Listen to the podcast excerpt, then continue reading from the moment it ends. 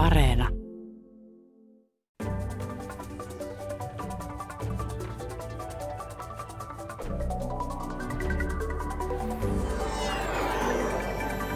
Tänään me puhumme Venäjän tilanteesta, siitä miksi Putinin suosio juuri nyt on laskussa paitsi Venäjällä myös EU:ssa ja mitä oppositiot Venäjällä haluavat ja miten samanlainen tai erilainen jo nykyään on esimerkiksi helsinkiläinen hipsteri ja moskovalainen hipsteri suhtautumisessaan asioihin ja minkälaisia asioita Venäjä eniten pelkää EU:ssa ja mitä EU nyt kannattaisi tehdä ylipäänsä Venäjän suhteen. Tästä puhuu meille vanhempi tutkija Jussi Lassila ulkopoliittisesta instituutista, mutta mikä on hänen mielipiteensä siitä, mikä on Venäjän tilanne tällä hetkellä? Vanhempi tutkija Jussi Lassila. Ensisijaisesti Venäjän sisäisen kehityksen kannalta tai Venäjän itsensä kannalta niin tilanne on sillä tavalla jännittynyt ja ehkä kansalaisyhteiskunnan kannalta aika murheellinenkin, että ollaan tällaisessa tilanteessa, jossa ikään kuin kadut ovat jääneet ainoaksi vaihtoehdoksi vaatia jonkunlaista parannusta tai ylipäätään sellaista muutosta tilanteeseen, jossa kansalaisilla olisi itsellä mahdollisuus vaikuttaa asiaan, koska kaikki lailliset kanavat on tässä suhteessa kiinni. Tämä on uusi tilanne EUlle tässä nyt voi sanoa Putinin aikana, jossa nyt sisäpolitiikasta ja näistä koko ajan heikentyneistä kansalaisoikeuksista ja koko ajan heikentyneestä oikeusvaltiokehityksessä Venäjällä, niin on tullut tällainen keskeinen kysymys, ja mä luulen, että, että se tulee kyllä tavalla tai toisella jäämään, koska on selvää, että ei Venäjä nyt ainakaan lyhyellä tähtäimellä tuu välittämään EUn toimista tai lännen reaktioista. Eli se on, se on aika lailla semmoinen niin arvovaltakysymys, mutta se on myös sen oman asemansa liittyvä kysymys, että siinä mielessä nämä on huolestuttavia niin Venäjän johdon kannalta.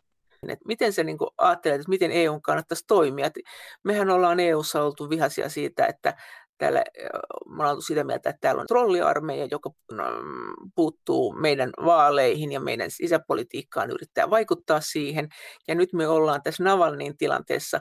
Totta kai siinä on nämä laittomuudet, mutta onhan tässä myös tämmöistä kuviota, että, että EU on tahoja, jotka haluaisi, että EU tukisi Navalnin politiikkaa. No kyllä, ja mä oon ihan samalla mieltä, että niin tuleekin tukea. Ei tässä kannata mennä minnekään poliittisten aatteiden tasolle, vaan yksinkertaisesti muistuttaa Venäjän päättäjiä heidän omasta lainsäädännöstä. Jos katsotaan nyt Venäjän perustuslakia, niin sehän on aivan päättömän ristiriitainen. Se oli sitä aikaisemmin, mutta nyt edelleen. Venäjän perustuslain kaksi ensimmäistä lukua takaa demokraattiset oikeudet kansalaisille. Kysymys Venäjän poliittiselle johdolle, noudatatteko te niitä? No me tiedetään vastaus, että me noudatetaan, joka on täysin vale. Ja tämä on se pointti. Pointti on se, että tämä ei ole mitään eurooppalaisia arvoja, vaan niitä arvoja, jotka Venäjäkin on sitoutunut noudattamaan, mutta ei noudata. Mikä tässä olisi kaikkein tehokkainta? Jos EU on sitä mieltä, että me halutaan vaikuttaa tähän asiaan, että me halutaan tämmöistä oikeusvaltiomeininkiä ympärillemme mm. mahdollisimman laajasti, niin mikä, mikä on se tehokkain keino? Sitä on vaikea sanoa. Meillä on helposti se odotusarvo, että nyt me räpäytetään sellaiset sanktiot, että, että kaikki on polvillaan. Ja, ja, ja tämähän on aivan naivi ajatus. Ensinnäkään sellaisia ei tuskin ole. Ja jos sellaisia, sen tyyppisiä sanktioita aletaan langettaa, niin ne ampuu yleensä omaan polveen, koska, koska siinä on sitten kärsijänä on, on laajemmin väestö ja, ja on esimerkkiä siitä, että syntyy tämmöinen uudenlainen ikään kuin rally around the flag, eli, eli yhtäkkiä ikään kuin sorrettu kansa ryhmittyykin sortajiensa ympärille ja, ja se asettuu itseään vastaan. Ja, ja siinä mielessä tämmöinen sanktioiden käyttö vaatii laajaakin poliittista harkintaa. Olkoonkin, että tilanne on nyt aika lailla eri kuin silloin esimerkiksi Krimin valtauksen aikoihin, jolloin, jolloin tavallaan tämmöinen patriottinen hurmos Venäjän yhteiskunnassa oli paljon laajempaa, ja nyt on niin kuin selvästi näkyvillä se, että, että ensinnäkään venäläisiä ei kiinnosta ensinnäkään ulkosuhteet ja Venäjän asema ulkomaille enää ollenkaan siinä määrin, mitä se oli aikaisemmin. Eli tavallaan semmoinen ikään kuin suurvalta tunto tai tällainen ikään kuin herännyt kansallinen identiteetti, niin, niin se on selkeästi niin kuin taka-alalla suhteessa näihin sosioekonomisiin ongelmiin, jotka on pinnalla. Ja tämä on se yksi mahdollisuus, missä ikään kuin EU ja länsi voi antaa sitä taustatukea muistuttamalla Venäjää siitä, että te olette itse sitoutuneet näihin arvoihin ja muistuttamalla myös sitä, että, aika iso osa venäläisistä on samalla linjoilla kuin EU tässä yleisessä periaatteessa.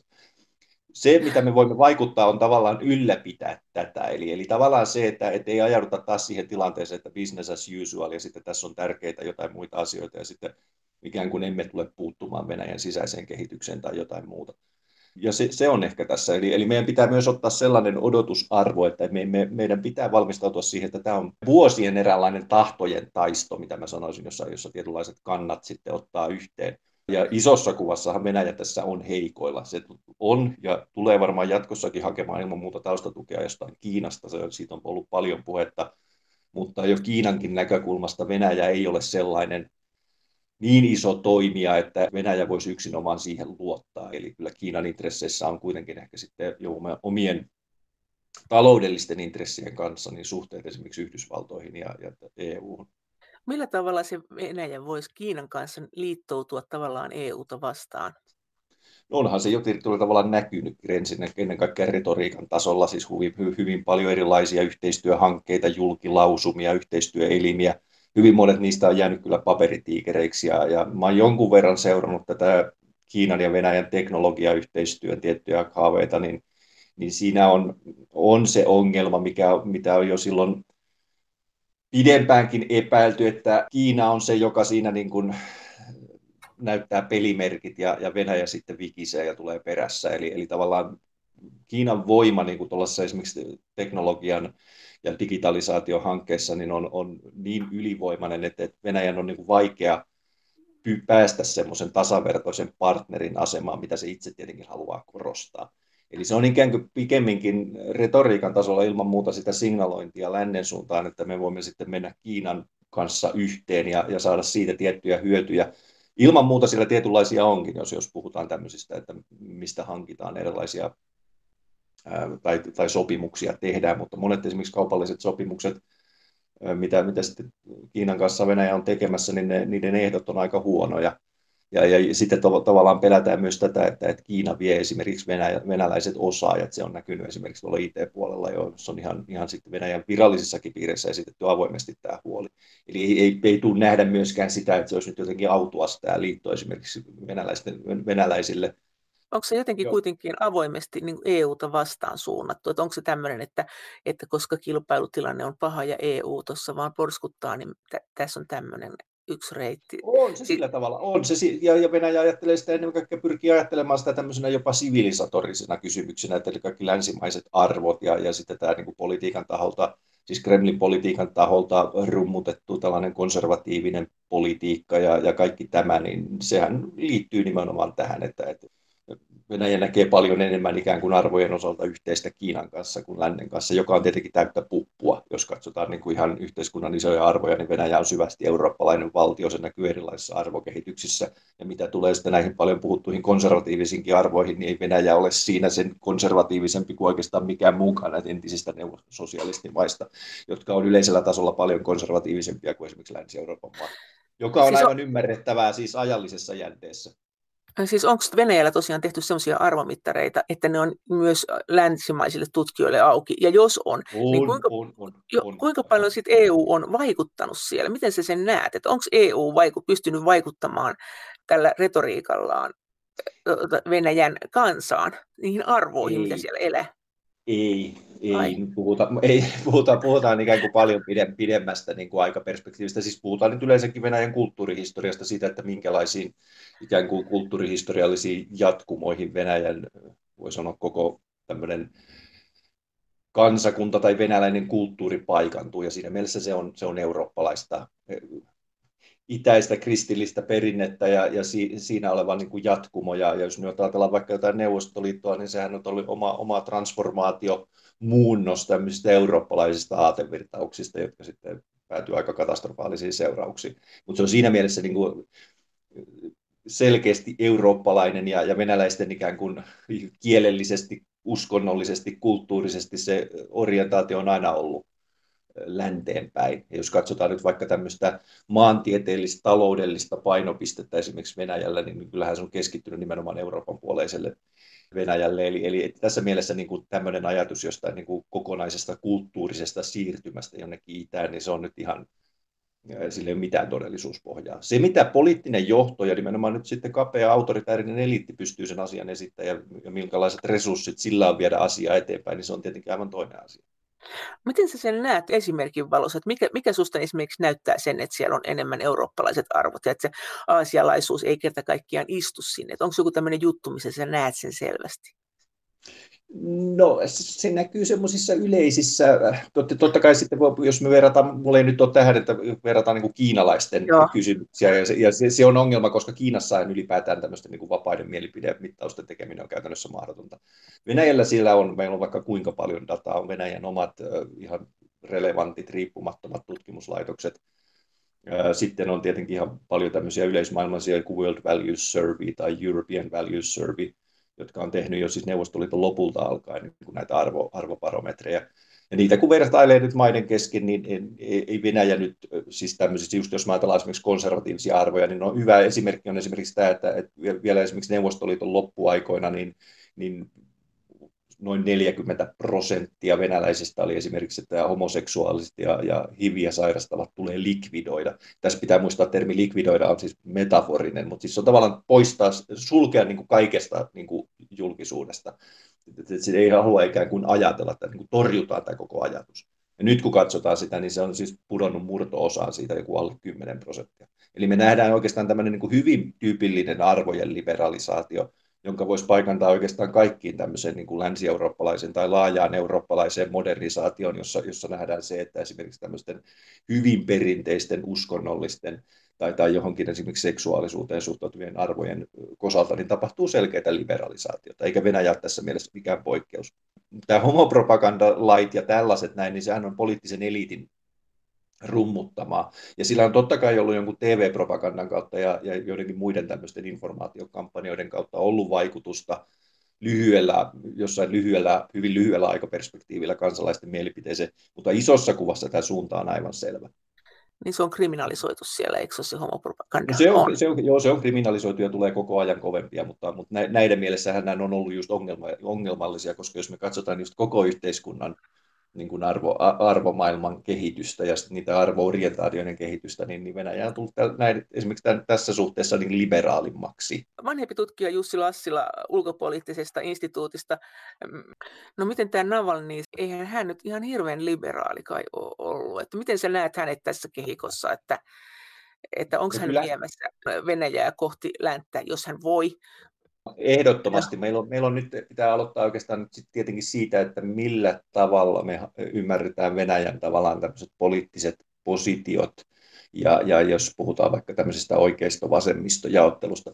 Yksi semmoinen, niin kuin, just nimenomaan tämä, esimerkiksi tämä oikeisto-vasemmistojaottelu, niin sehän ei toimi Venäjällä niin kuin missään suhteessa. Me ei päästä niin kuin, yksikään Venäjällä olevasta puolueesta ei niin kuin paikannut semmoisen niin kuin läntisen oikeisto-vasemmistojaottelun liberaali konservatiivisuus kylläkin enenevässä määrin. Ja, ja tässä mielessä niin kuin Navalni on ehdottomasti ollut liberaali. Hän, hän, hän on ollut alusta saakka sitä. Mutta se, mikä yhdistelmä, mikä on eurooppalaisesta tai läntis, läntisestä näkökulmasta aivan uniikki, tai suhteellisen uniikki, niin on, on tämä, mikä, mitä Navalni yhdisti siis tämmöisen vahvasti länteen orientoituneen, Eurooppaan orientoituneen poliittisen aseman sitten tämmöiseen hyvin voimakkaaseen esimerkiksi maahanmuuttovastaisuuteen, joka oli kritiikkiä siis tämmöistä Neuvostoliiton perinteestä tai Venäjän pitkästä, sanotaan valtiollisesta perinteestä kumpuavaan tämmöiseen imperiaaliseen ajatteluun, jossa ajatus on niin kuin nimenomaan se, että Venäjä on tämmöinen niin kuin monikansallinen ja alati laajeneva valtava imperiumi, jossa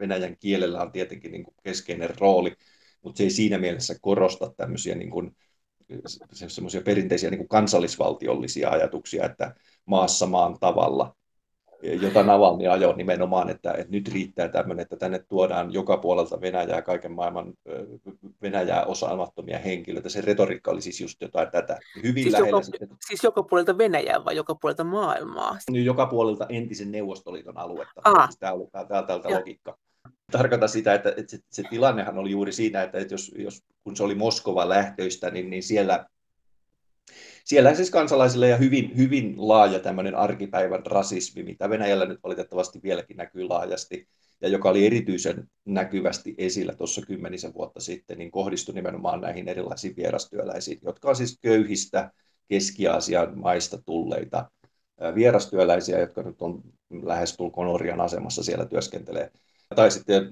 esimerkiksi näistä Kaukasian tasavalloista tulleita jossa, jossa sitten on hyvin, hyvin voimakas tämmöinen islamofobia, yleiset tämmöiset xenofobiset piirteet, ja, ja, ja se oli iso huolenaihe kansalaisten keskuudessa, ja, ja Navalny tietenkin avoimena populistina siinä suhteessa, niin, niin aistia näki tänne, että tämähän on selkeästi tärkeä poliittinen teema, ja hän osasi siitä tehdä itselleen ikään kuin tietynlaisen tämmöisen poliittisen aseman. Ja eikö hän myös ollut sitä mieltä, että Krim kuuluu Venäjälle? ei opportunisessa mielessä hän totesi tämän, kun häneltä kysyttiin, mutta se mitä hän tässä yhteydessä sanoi, niin hän ei ole koskaan kannattanut Krimin valtausta. Hän sanoi, että se on totaalinen virhe Putinin roistolauman taholta, koska hänen kielenkäyttönsä on tätä. Se on siis todella hurjaa. Ne on kaksinaamaisia roistoeläimiä, Venäjän kansan vihollisia. Se retoriikka oli siis tätä. Ja se vetoaa, siis siinä, siinä on todella tämmöisen niin kuin kansankielellä puhuvan niin kuin vapautustaistelijan niin kuin retoriikka joka muistuttaa jotain latinalaisen Amerikan näitä populistijohtajia. Mutta hän ei koskaan Krimin valtausta kannattanut. Hän sanoi, että se oli totaalinen virhe, joka ajaa nimenomaan Venäjän kansainväliseen paitsioon ja tuhoaa suhteet länteen, mutta totta kai Krim kuuluu Venäjälle. Eli tässä on nyt kaksi asiaa. Hän, hän pelaa nimenomaan tämmöisellä niin kuin kansalaisten mielialojen tämmöisellä opportunismilla, koska hän ymmärtää sen, että enemmistö venäläisistä, niin heidän tämmöisessä sisäisessä mentaalisessa maantieteessä, niin totta kai Krim on Venäjää.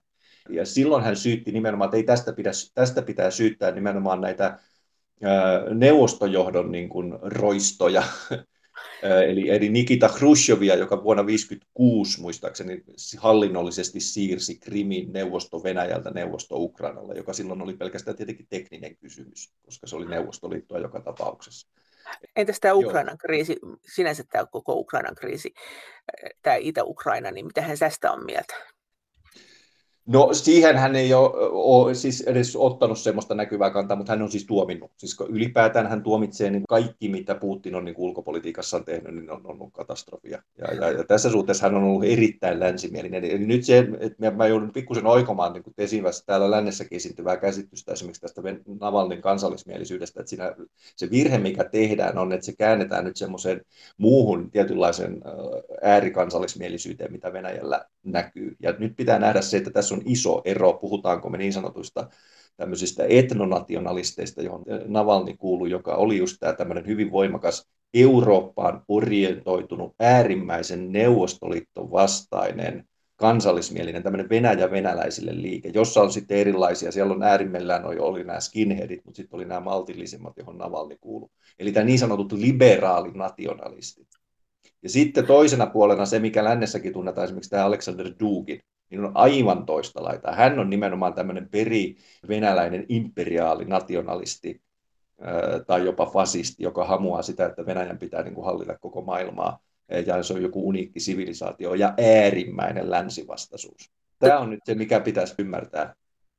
Mutta tilanne on sitten kuitenkin se, että EU tukee Navalnia monin tavoin, vaikka hän on itse asiassa populisti ja, ja kansallismielinen, mitä taas EU tämmöisessä yleisessä retoriikassa, niin tästä ei ole kovin innostuneita, plus että EU-alueella taas nämä ryhmittymät usein on hyvin EU-kriittisiä.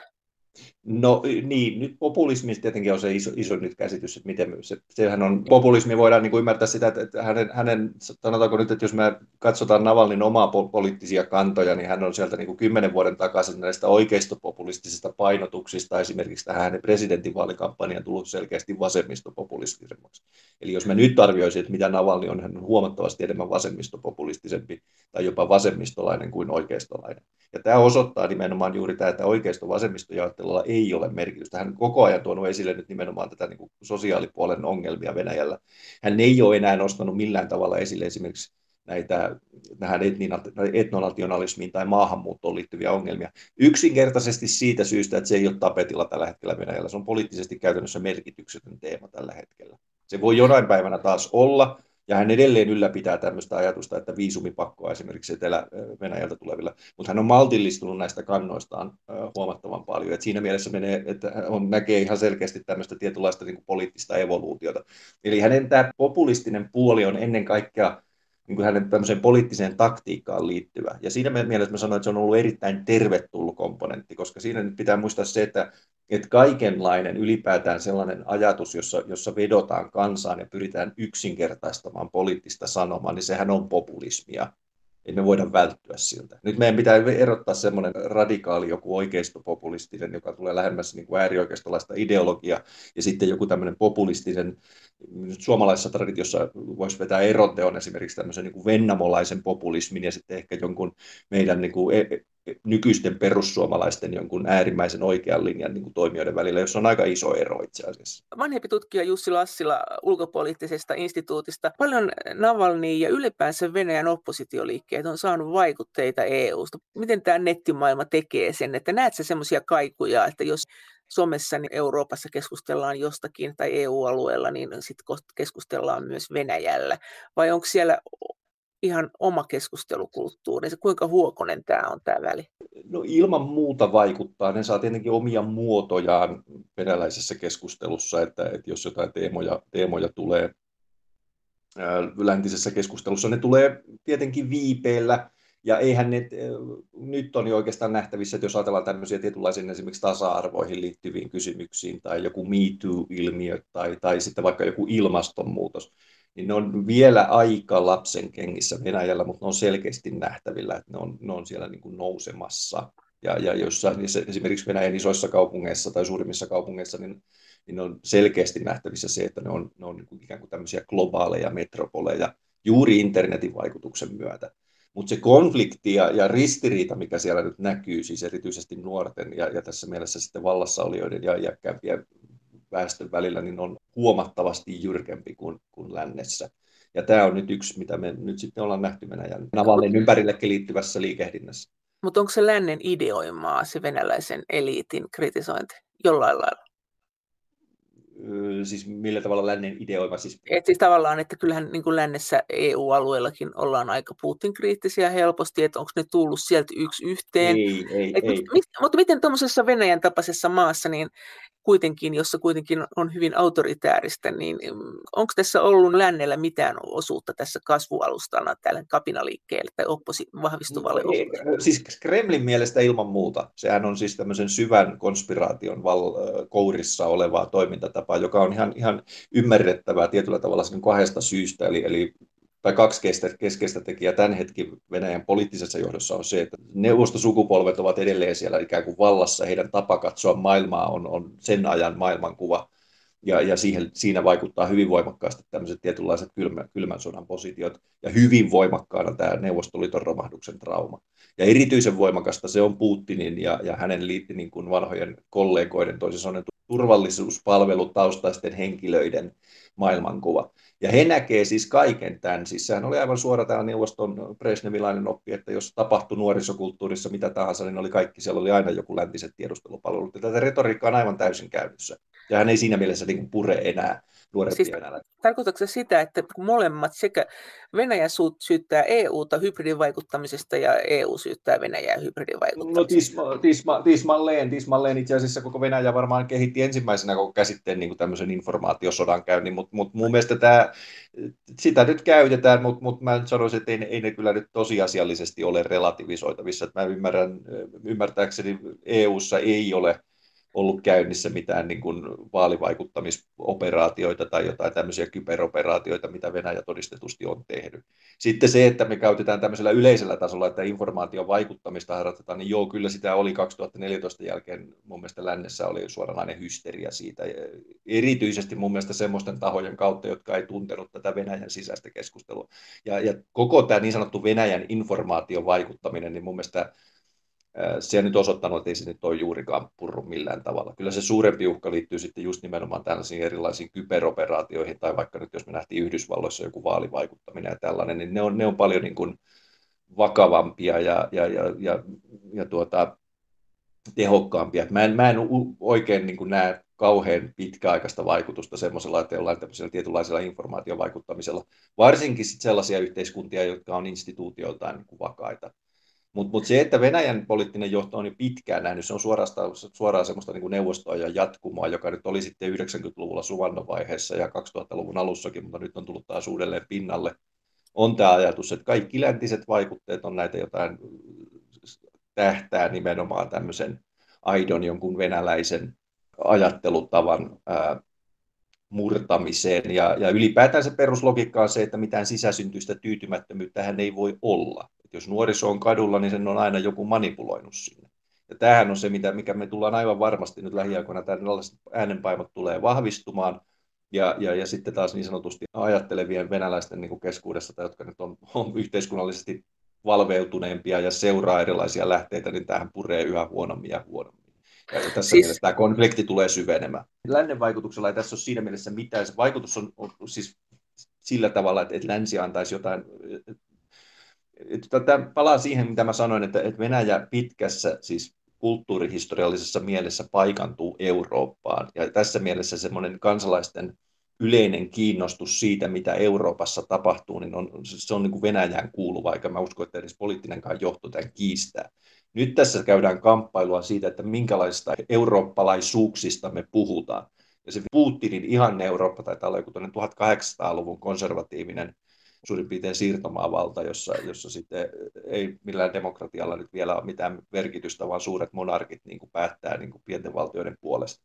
Ja nuorempi polvi, mä nyt kärjistä, mutta mä nyt yritän konkretisoida tätä, ja nuorempi polvi ajattelee yhä enenevässä määrin niin kuin sitten muuallakin nuorempi polvi tai internetsukupolvi. Ja, ja tähän mä voisin lisätä vielä semmoisen, että mua, mua ärsyttää suuresti puhe esimerkiksi jostain venäläisestä mentaliteetista tai tämmöistä, koska sellaista ei ole. Meillä on aika selvästi se, että jos me otetaan nyt vaikka joku kallion hipsteri ja me otetaan Moskovasta jostain ää, trendialueelta joku vastaavan ikäpolven kouluttautunut kielitaitoinen henkilö, niin heidän maailmankuvassaan on huomattavasti paljon enemmän yhteistä kuin kalliolaisen hipsterin ja jonkun suomalaisen syrjäseudun turkistarhaajan välillä.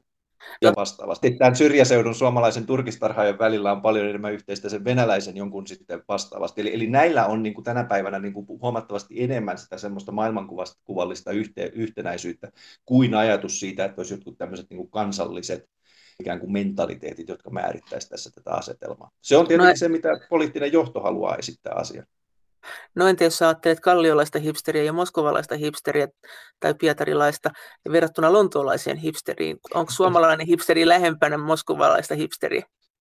No siis sitä pitäisi niinku ehkä tutkia, mutta mä luulen, että kyllä se niinku yhteinen, että, että jos me puhutaan niinku semmoista internet-maailmaan syntyneistä niinku eräänlaisista yhtenäiskulttuureista, ei voisi puhua yksikössä, vaan yhtenäiskulttuurista, eli jotain sellaisia juttuja, missä ne ymmärretään, niin mä luulen, että kyllä se yhteinen maailmankuva ja, ja siinä liittyvät niin tällaiset piirteet, niin olisi aika äkkiä löydettävissä. Totta kai siellä on sitten eroja, mutta tämä oli tämmöinen niin kuin ikään kuin konkre- karikar, karikatyyri siitä, että miten, miten tietynlaiset niin kuin tämmöiset maailmankuvalliset konfliktit niin kuin ilmenee. Ja tässä mielessä Venäjällä se, se liittyy nimenomaan tämmöiseen vahvasti sukupolvettuneeseen jakoon, jossa, jossa voi sanoa, että tämä on, on selkeästi tämä internet-sukupolvi ja sitten on, on tämä niin sanottu televisiosukupolvi, joka on koko ajan erilaisissa mittauksissa katsoo, niin sen lukumäärä itse asiassa vähenee. Siis onko se nyt sitä mieltä, että mitään trolliarmeijoita esimerkiksi Euroopassa, Venäjän organisoimia, mistä tässä puhuttiin joku aika sitten kovasti, niin niitä ei ole tai niitä on niin vähän, että niille ei ole juurikaan on niitä, on, on niitä ja varmaan lisätään määrää, mutta en mä näe niillä kauheasti mitään niin vaikutusta siis sillä tavalla. Niihin, niin, se on nyt yksi Tämä on nyt tietenkin kiistalla juttu, mutta, mutta siis jos puhutaan nyt tästä Putinin kokin esimerkiksi tämän Prigozhinin, joka, joka siellä on taustalla esimerkiksi Pietarissa, tämä iso, iso trollitehdas, niin, niin en nyt kauheasti näe tällä hetkellä vaikutusta enää, että, että se sitten tämmöisellä niin kuin jollain keskusteluvirtojen manipuloinnilla tai jollain muulla niin kuin kauheasti saisi vaikutusta aikaan. Sekin on itsessään semmoinen oppi, jota on Venäjän sisällä käytetty vaikka kuinka paljon esimerkiksi Navalnin tukijoita vastaan ja no, keskeisesti Navalnin tukijoita vastaan tai, ja, ja, ja sitten muitakin tämmöisiä ikään kuin itsenäisesti ajattelevia toimijoita vastaan, jossa, jossa sitten erilaisella trollaamisella ja boteilla ja kaikilla muilla yritetään sitä häiritä ja sillä tehdään kiusaa, mutta ei sillä mitään varsinaisia niin kuin poliittisia vaikutuksia siinä mielessä on sitä niin kuin jopa strategisessa tämmöisessä pidemmässä kuvassa, niin se on niin kuin omia tarkoitusperiään niin kuin jopa heikentävä. No, Mutta miten... miksi, miksi tämmöisiä trolliarmeijoita on, niin, niin kyllä mä näkisin sen perusselityksen siitä, että se on yksi osa tätä hallinnon, Venäjän hallinnon ja, ja valtarakenteiden korruptiota. Eli joku toimija on keksinyt jonkun tällaisen, että tämä voisi olla tehokas ja sitten se saa pumpattua valtion toimijoilta rahaa tähän oman toimintansa pyörittämiseen vanhempi tutkija Jussi Lassila ulkopoliittisesta instituutista. Miten vaarallisena sä Suomen ja EUn kannalta pidät näitä tämänhetkisiä levottomuuksia? Voiko tästä leimahtaa jotakin, joka meidän turvallisuustilannetta EUssa heikentää? No totta kai semmoinen tietynlainen riski on aina olemassa, jos Venäjän kokoinen maa ajautuu poliittiseen kriisiin, mutta, mutta se, miksi on ajautumassa poliittiseen kriisiin, niin se on ihan yksinomaan niin kuin Kremlin syytä, koska, koska he eivät ole antaneet legitiimejä ja omassakin perustuslaissaan taattuja oikeuksia poliittiselle osallistumiselle. Ja kun näin ei ole tapahtunut, niin tilanne on kriisiytynyt ja nyt ollaan tässä. Ja totta kai tästä voi, voi siinä mielessä seurata. Mä pidän sitä kyllä aika epätodennäköisenä, että mä luulen, että tämä tulee jäämään, niin kuin, tämä on vaiheittainen ja pitkä tie.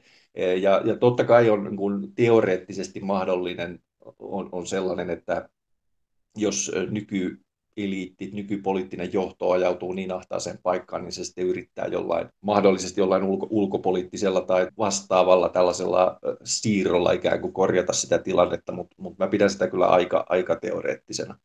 Et tietynlaisia heijastusvaikutuksia varmasti tulee, mutta kyllä mä sanoisin, että, että se riski siitä, että, että Venäjä sitten entisestään niin kuin nykyjohdon piirissä niin kuin ajautuu tällaiseksi eristäytyneeksi, uhittelevaksi, yhteistyökyvyttömäksi, autoritääriseksi, jopa diktatuuriksi, niin se on paljon huonompi vaihtoehto. Mutta onko se siis mahdollista, että Venäjällä tehdään niin, että sisäpolitiikka ratkaistaan ulkopolitiikalla, että järjestetään levottomuuksia rajoille, jolloin voidaan nuoret miehet lähettää sotaan ja silloin mm, vallanpitäjien tilanne siinä mielessä helpottuu, että nuoret miehet on sodassa eikä kadulla? No varmaan sitten Venäjästä riippumattomat tekijät voi johtaa tähän, että, joku tietynlainen jossain esimerkiksi tilanne kärjistyy ja, ja, ja sitten voidaan käyttää sitä, mutta se on kyllä hyvin vaikeaa. Siis, nyt me otetaan esimerkiksi nyt se Ukraina monesti esimerkiksi, niin siinähän oli tietyllä tavalla siis semmoisia niin vahvasti venäjä, venäläisten tunteita liikuttavia aspekteja, siis nimenomaan tämä Ukrainan läheisyys ja sitten tämä Krimin kulttuurinen läheisyys et sitten esimerkiksi, jos me mennään heti jo vaikka Syyria-operaatiot ja, tai, tai jotkut muut, No valko voisi periaatteessa olla tällainen vastaavanlainen kuin, kuin Ukraina, eli, eli siinä mielessä saataisiin kansalaiset mobilisoitua jonkun tämmöisen aseman puolesta, mutta mut on vaikea nähdä, että hallinto, joka on tulossa en, erittäin epäsuosituksi, niin kykenisi enää kovin uskottavasti mobilisoimaan kannattajiaan johonkin tämmöiseen ulkoiseen konfliktiin tai jonkunlaiseen sellaiseen, jossa, jossa sisäiset ongelmat yritetään ohjata sitten johonkin tämmöiseen ulkoiseen koko kansaa koskevaan uhkaan. Päinvastoin se voi olla jopa viimeinen niitti, jossa jos sitten tämmöinen joku epäto, epätoivoinen niin kuin sotilasyritys niin johtaa sitten romahdukseen. Et itse asiassa löytyy esimerkki historiasta, että esimerkiksi Argentiinan sotilasjuntahan yritti tätä 82 Falklandin valtauksen yhteydessä ja se lopulta johti siihen, että se koko sotilasjunta romahti. E-, entäs sitten tämä EUhan on tukenut Venäjän oppositiota, että miten sä näet tämän riskinä, että eihän EUkaan pidä siitä, jos Venäjä vaikuttaa EUn sisäiseen politiikkaan. Sitä aina sanotaan, että, että Venäjä haluaa heikon EUn. Varmaan Venäjä ajattelee samalla lailla, jos EU tukee Venäjän oppositiota, että EU haluaa heikon oppositiota.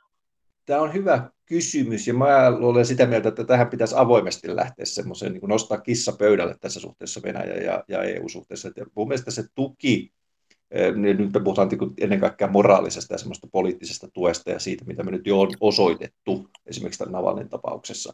Ja, ja tietenkin tämä vasta-argumentti on se, että no nyt, nyt tuota Venäjä voi ruveta tukemaan niin oikeasti populistisia liikkeitä tai jotain muuta. Mä voisin sanoa, että siitä vaan. Et se kuva on nyt paljon ongelmallisempi. Ensinnäkin monilla näillä oikeistopopulistisilla liikkeillä Euroopassa niin se flirttailu Putinin kanssa on aika, aika taktista. Siellä on erittäin Venäjä-vastaisiakin näkemyksiä. Se ei ole ollenkaan niin yhtenäinen. Ja siinä mielessä tämmöinen niin sanottu pehmeän vallan edellytykset tai vetovoimatekijät, niin ne on kyllä niin, kuin niin peruuttamattomasti lännen puolella.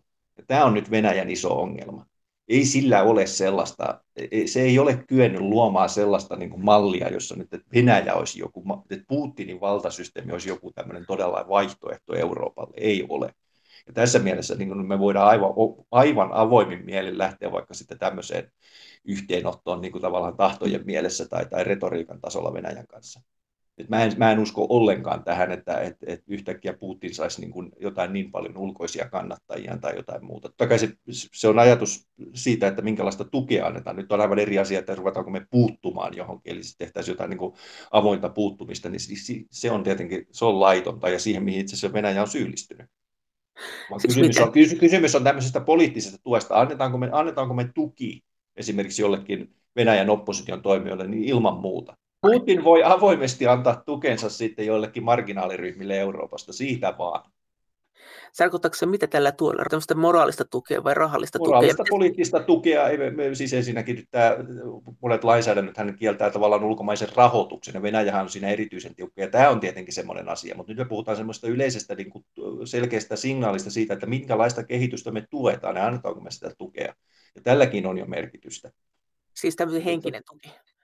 No henkinen tuki, mutta, mutta kyllähän siihen sitten totta kai liittyy se, että jos Venäjä esimerkiksi toimissaan mitään ei tee tämän asian eteen, tai, tai me nähdään entistä pöyristyttävämpiä niin kuin kansalaisoikeuksien, kansalaisten poliittisten oikeuksien polkemista, niin totta kai silloin varmasti myös jotkut sanktiot tulee pöydälle. Sanoit äsken, että nyt siellä ei se oikeisto-vasemmisto juttu ole mitenkään ajankohtainen, sillä ei voida määrittää tätä poliittista kenttää. Kuitenkin Euroopassakin sanotaan on se tilanne se, että vanhat puolueet on vähän heikossa hapessa, että on tullut nämä kansallismieliset, sitten on tullut ympäristöliike.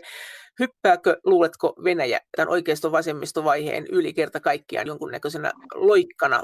Miten sä sen näet vai onko se sanotaan nyt vaikka 10 tai 20 vuotta jäljessä niin esimerkiksi EU-aluetta ja tulee perässä samoja latuja? Se on erittäin hyvä kysymys. Siinä voi tapahtua vähän sekä että, eli, eli jossain määrin on, on mahdollista, että kyllähän niin sille oikeiston vasemmisto kysymyksille Venäjällä on ihan valtava tilaus ja erityisen paljon tilausta modernille vasemmistopuolueelle, eli edelleenkin Venäjältä puuttuu niin kuin selkeä semmoinen niin kuin sosiaalidemokraattinen vaihtoehto, että nehän on edelleen esimerkiksi joku kommunistinen puolue, joka itse asiassa Venäjän niin kuin aidosti puolueista niin edelleen vahvin. Eli, eli yhtenäinen Venäjä-puolue, eli tämä Putinin tukipuolue, hän ei ole mikään puolue, vaan se on nimenomaan tämmöinen presidentin tahdon kumileimasin mutta kommunistinen puolue esimerkiksi, joka nyt Neuvostoliiton perintönä, niin on, voi sanoa tämmöinen perinteinen puolueorganisaatio, mutta siis aivan kiinni tämmöisessä jossain aivan, aivan niin kuin voi sanoa epärelevantissa poliittisessa agendassa. Eli se on jotain semmoista kummallista niin kuin Neuvostoliiton haikailua, mutta täydellistä kyvyttömyyttä niin kuin päivittää sitä omaa agendaa.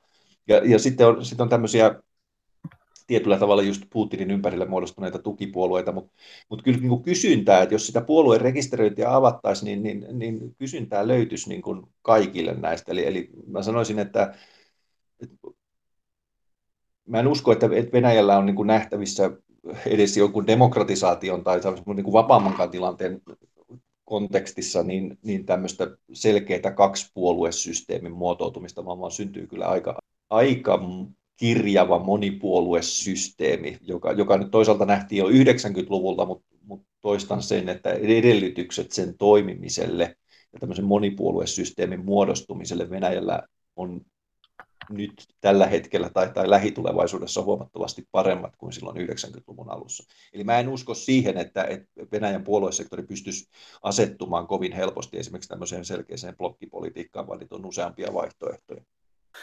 Vanhempi tutkija Jussi Lassila ulkopoliittisesta instituutista. Mutta mikä sen teki, että Putin, joka oli niin suosittu, niin hänen suosionsa romahti? Et, eikö joskus ole sanottu, että kaikki on Venäjällä kiinni energiasta, että jos on energian hinta laskee tai on ongelmia kaupassa, niin silloin hallitsijankin suosio laskee. Että onko tämä näin yksinkertaista, että kun talous rupesi sakkaamaan, niin sitten näin kävi, vai Siis kyllähän no.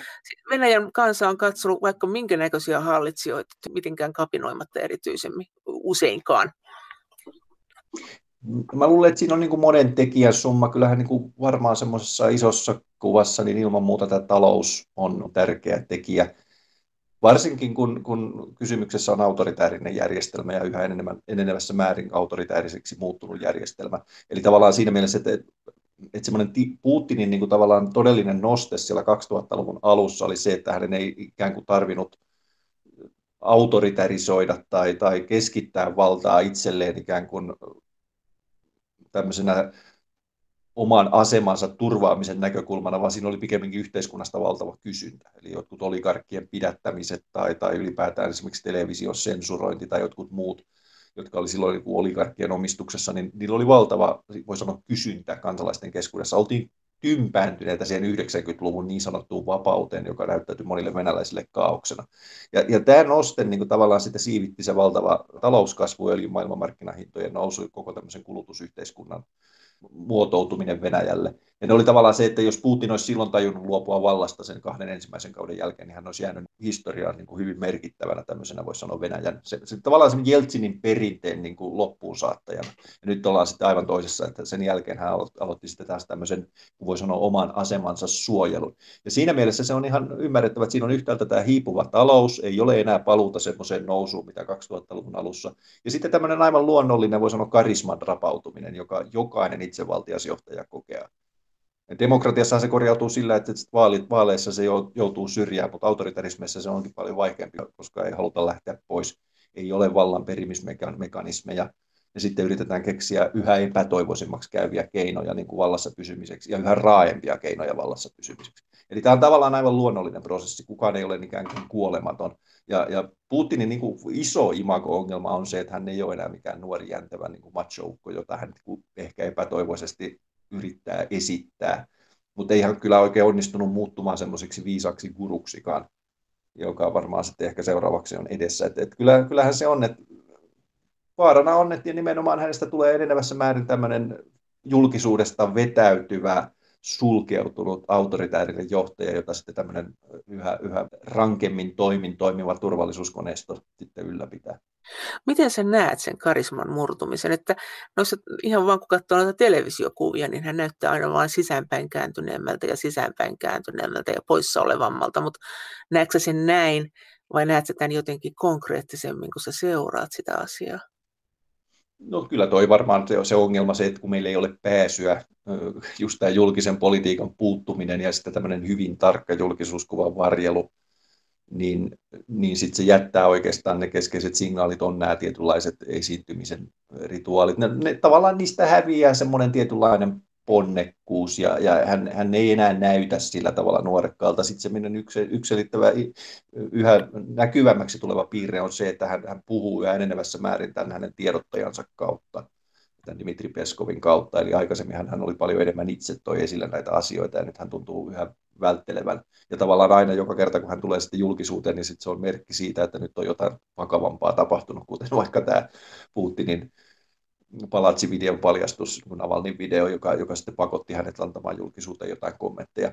Et kyllähän nämä kaikki niin kielii semmoisesta vetäytymisestä, koko tämä koronaepidemian hoito ja, ja, ja sitten tavallaan se, että julkisuuteen alkaa nimenomaan internetkulttuurin myötä syntyy hirvittävä määrä kaikenlaisia negatiivisia häntä irvailevia meemejä, Eli on hävinnyt se semmoinen niin kuin tietynlainen Putin-kultti, mikä, mikä oli ihan selkeästi vielä sanotaan 15 vuotta sitten nähtävissä vanhempi tutkija Jussi Lassila ulkopoliittisesta instituutista, ollaanko me samanlaisia EU-ssa kuin Venäjän kanssa sitten siinä mielessä, kun sä äsken sanoit, että Putin oli suosittu, Aa, kylläpä siinä on voimakas nuorekas mies, jolla on kaikenlaisia ajatuksia, sitten nyt, että on kyllä nyt vähän vanha mies ja ei ole kyllä karismaa, ää, ikävystyttävä alkaa nyt olla, niin onko ja sitten nyt me ruvetaankin sitten Venäjällä, niin Venäjän oppositiota tässä tukemaan, niin on, onko tässä nyt vähän sama juttu? Suhtaudutaanko mekin Putiniin näin?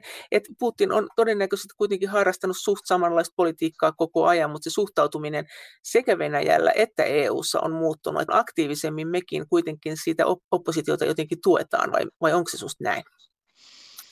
Niin, no mä sanoisin, että meidän tulee tukea demokratiaa. On epänormaali tilanne, että joku yksi ukkeli on vallassa niin kuin loputtomiin. Eihän se, se... Ja, mutta miten me nyt sitten herättiin siihen, ihan niin kuin Venäjä itsekin, että oliko se vaan, että nyt Putin on tylsä, niin siksi me yhtäkkiä nyt päätettiin ruveta touhuun no, totta kai siellä taustalla, taustalla on ollut tämmöinen pitempiaikainen turhautuminen ja, ja totta kai siis tämä Venäjän ylipäätään autoritäärinen kehitys ja yhä aggressiivisemmaksi muuttuva toiminta ja, ja, ja, ja tämmöinen niin kuin sellainen, missä meillä ei niin kuin vaikea löytää enää mitään yhteistä kosketuspintaa. Ja sitten totta kai tämä, tämä tota Navalnin tapaus niin katkaisi niin sanotusti niin kuin kamelin kaulan, että, että taustalla nyt oli sitten nämä muutkin Skripalin myrkytystapaukset ja kaikenlaiset tämmöiset niin kuin yhä, yhä röyhkeämmäksi tulleet toimenpiteet ja, ja sitten, sitten tämä Navalnin tapaus, koska se niin kuin aktivoi tietynlaisia semmoisia taustalla olevia te- tekijöitä. Se oli niin kuin tietynlainen tämmöinen triggeri, laukasin semmoiselle pitempiaikaiselle turhautumiselle ja nyt, nyt on niin kuin tavallaan niin sanotusti tullut mitta täyteen. Ei siinä muusta ole kysymys, mutta, mutta se vaati tavallaan tämmöisen Navalnin tapauksen ja, ja siihen liittyvät olosuhteet, että sitten tapahtui vielä Berliinissä ja tavallaan se niin kuin pakotti sitten Saksan poliittisen johdon niin kuin ottamaan kantaa. Sitten se vielä kun sattumalta, kun se oli Saksassa, niin se niin kuin lisäarvo nousi siitä, että Saksa nyt merkittävämpänä EU-maana, jolla perinteisesti ollut hyvin tämmöiset, voi sanoa, rakentavat suhteet Venäjään, niin, niin se vielä korosti tätä. Eli siinä on niin kuin monien, monien tekijöiden summa.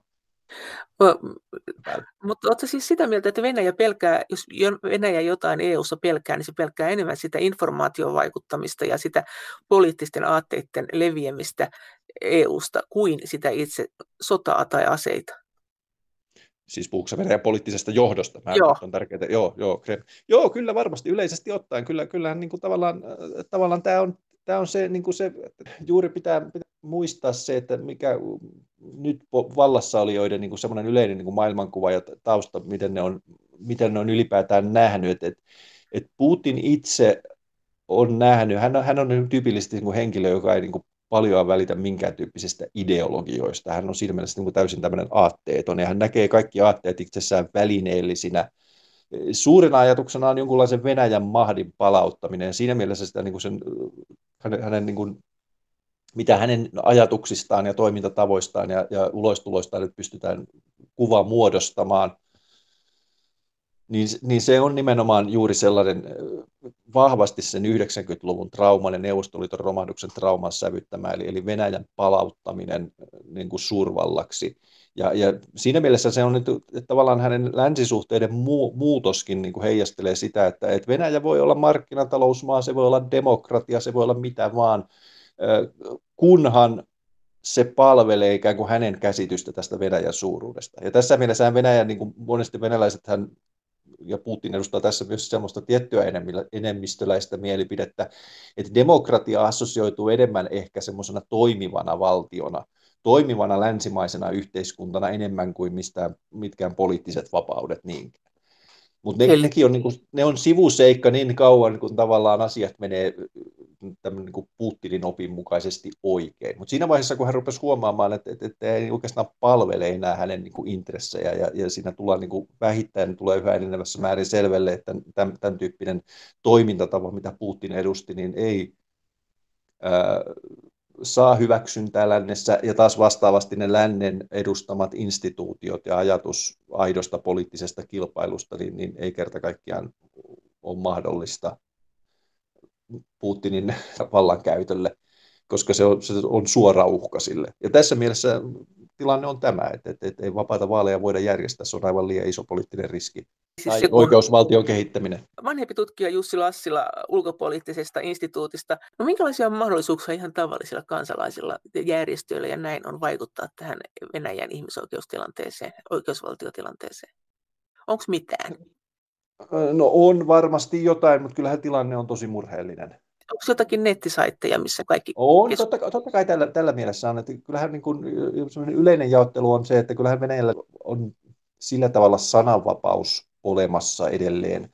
Olkoonkin, että se, sekin muodostuu niin kuin vaikeaksi just semmoisen tietynlaisen niin kuin mielivallan mahdollisuuden kautta, että se ei koskaan tiedä, mistä sitten seuraa, mutta, mutta yleisesti ottaen niin kuin viranomaisia ja, ja, ja valtaakin voi kritisoida. Mutta mut sitten se semmoinen toiminta, että jos se tähtää aidosti jonkun niin kuin asemansa vahvistamisen ja niin, kuin niin sanotusti vallan tavoitteluun, niin se on kiellettyä. Ja tässä tullaan niin kuin hyvin äkkiä rajat vastaan, että monet kansalaisjärjestöt joutuu äärimmäisen tarkasti tasapainottelemaan esimerkiksi sen, minkälaiseksi toiminnaksi ne haluaa itsensä määritellä. Ja tämä johtaa esimerkiksi siihen, että sanaa politiikkaa ei haluta missään mainita. Ne torjuu sen ehdottomasti juuri sen takia, koska se on niin kuin punainen vaate vallanpitäjille. Ja, ja se, se johtaa sitten tämmöisen aika vaikeaan toimintaympäristöön, joka vie hirvittävästi energiaa, se on stressaavaa, se, se, se on todella herättää suurta kunnioitusta niitä kohtaan, jotka oikeasti sitä jaksaa tehdä ja kykenee sitä tekemään kyllä sillä niin kuin on, on sillä tavalla vaikutusta, ainakin, koska se vaikutuskanavahan on sen niin kuin tietyllä tavalla tietoisuuden levittäminen ja, ja, ja sitten tavallaan vaikutusmahdollisuuksien kasvattaminen sen niin kuin tunnettuuden kautta. Mutta mut Venäjällä nyt on siinä mielessä valitettavasti aika vahva perinne sille, että jollekin kansalaisjärjestöjen roolia ei nähdä nyt kovin merkityksellisenä.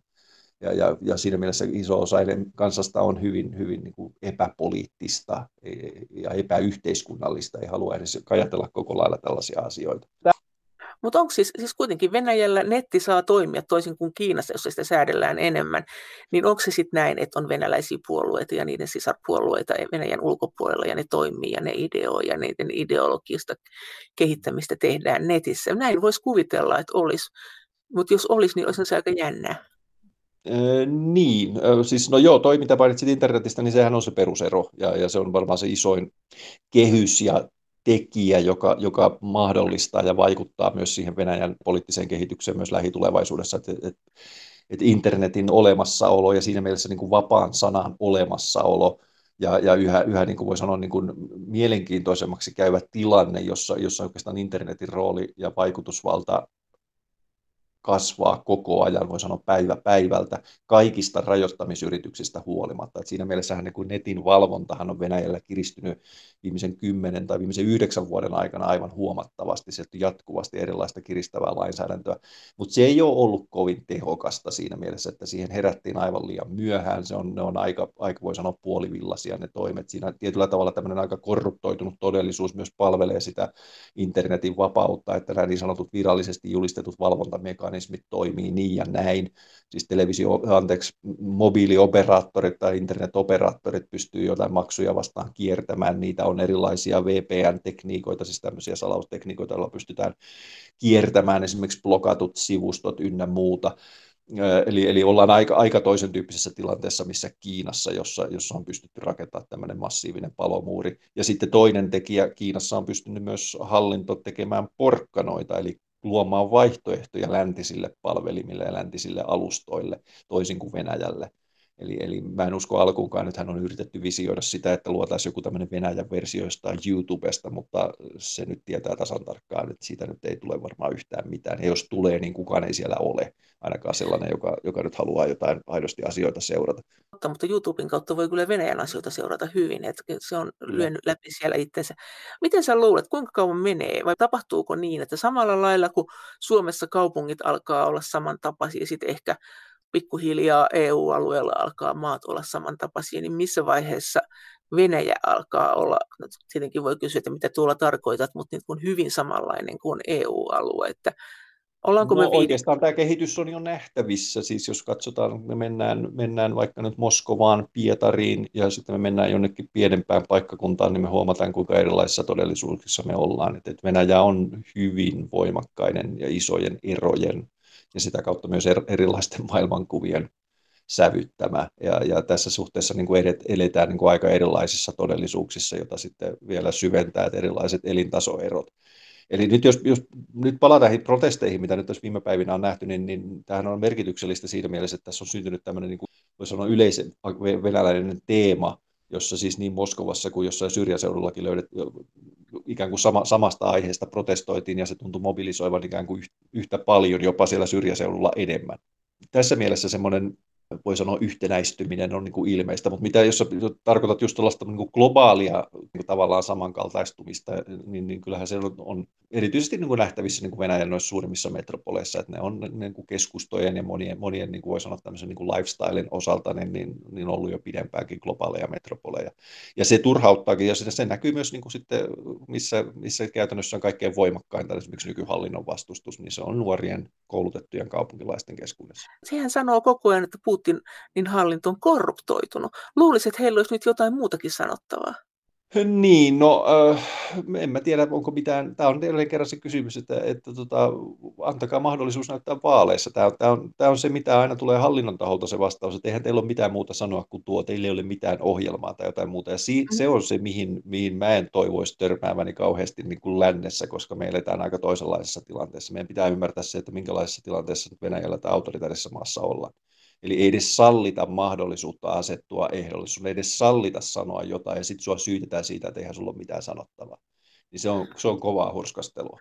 Suurin ongelma on korruptio ja oikeusvaltion puuttuminen. Ja on äärimmäisen tärkeää ja pelkästään positiivista, että korruptiota vastustamalla on voitu luoda tämmöinen yhteinen vastustuksen. Se on niin kuin yhteinen aihe, mikä mahdollistaa opposition tietynlaisen, ainakin alustavan, tavallaan tämmöisen ryhmittymisen yhden asian ympärille, niin sanotun negatiivisen konsensuksen. Totta kai sillä on lukematon määrä monia muita asioita, sinne yleinen epäoikeudenmukaisuus, epätasa-arvo, aivan käsittämätön tilanne, että joku eliitti rohmua itselleen kaikkia, kansa kärsii köyhyydessä. Nämä on aivan tämmöisiä niin arkaisia oikeuden, siis semmoisia niin, niin perinteisiä perustavaa laatua olevia niin kuin moraalisia kysymyksiä ja oikeudenmukaisuuteen liittyviä kysymyksiä. Että tavallaan tämä on se ensimmäinen askel. Ja sitten, sitten kun päästään sinne vapaisiin vaaleihin, ja se, se on, silloin sitten kannattaa kysyä niistä poliittisista ohjelmista. Näin sanoi vanhempi tutkija Jussi Lassila ulkopoliittisesta instituutista. Kiitos teille kommenteista ja viesteistä. Kaikki viestit ovat erittäin tervetulleita. Niitä voi lähettää sähköpostitse osoitteeseen maija.elonheimo.yle.fi ja sen lisäksi me voimme keskustella näistä asioista yhdessä Twitterissä aihetunnisteella Brysselin kone.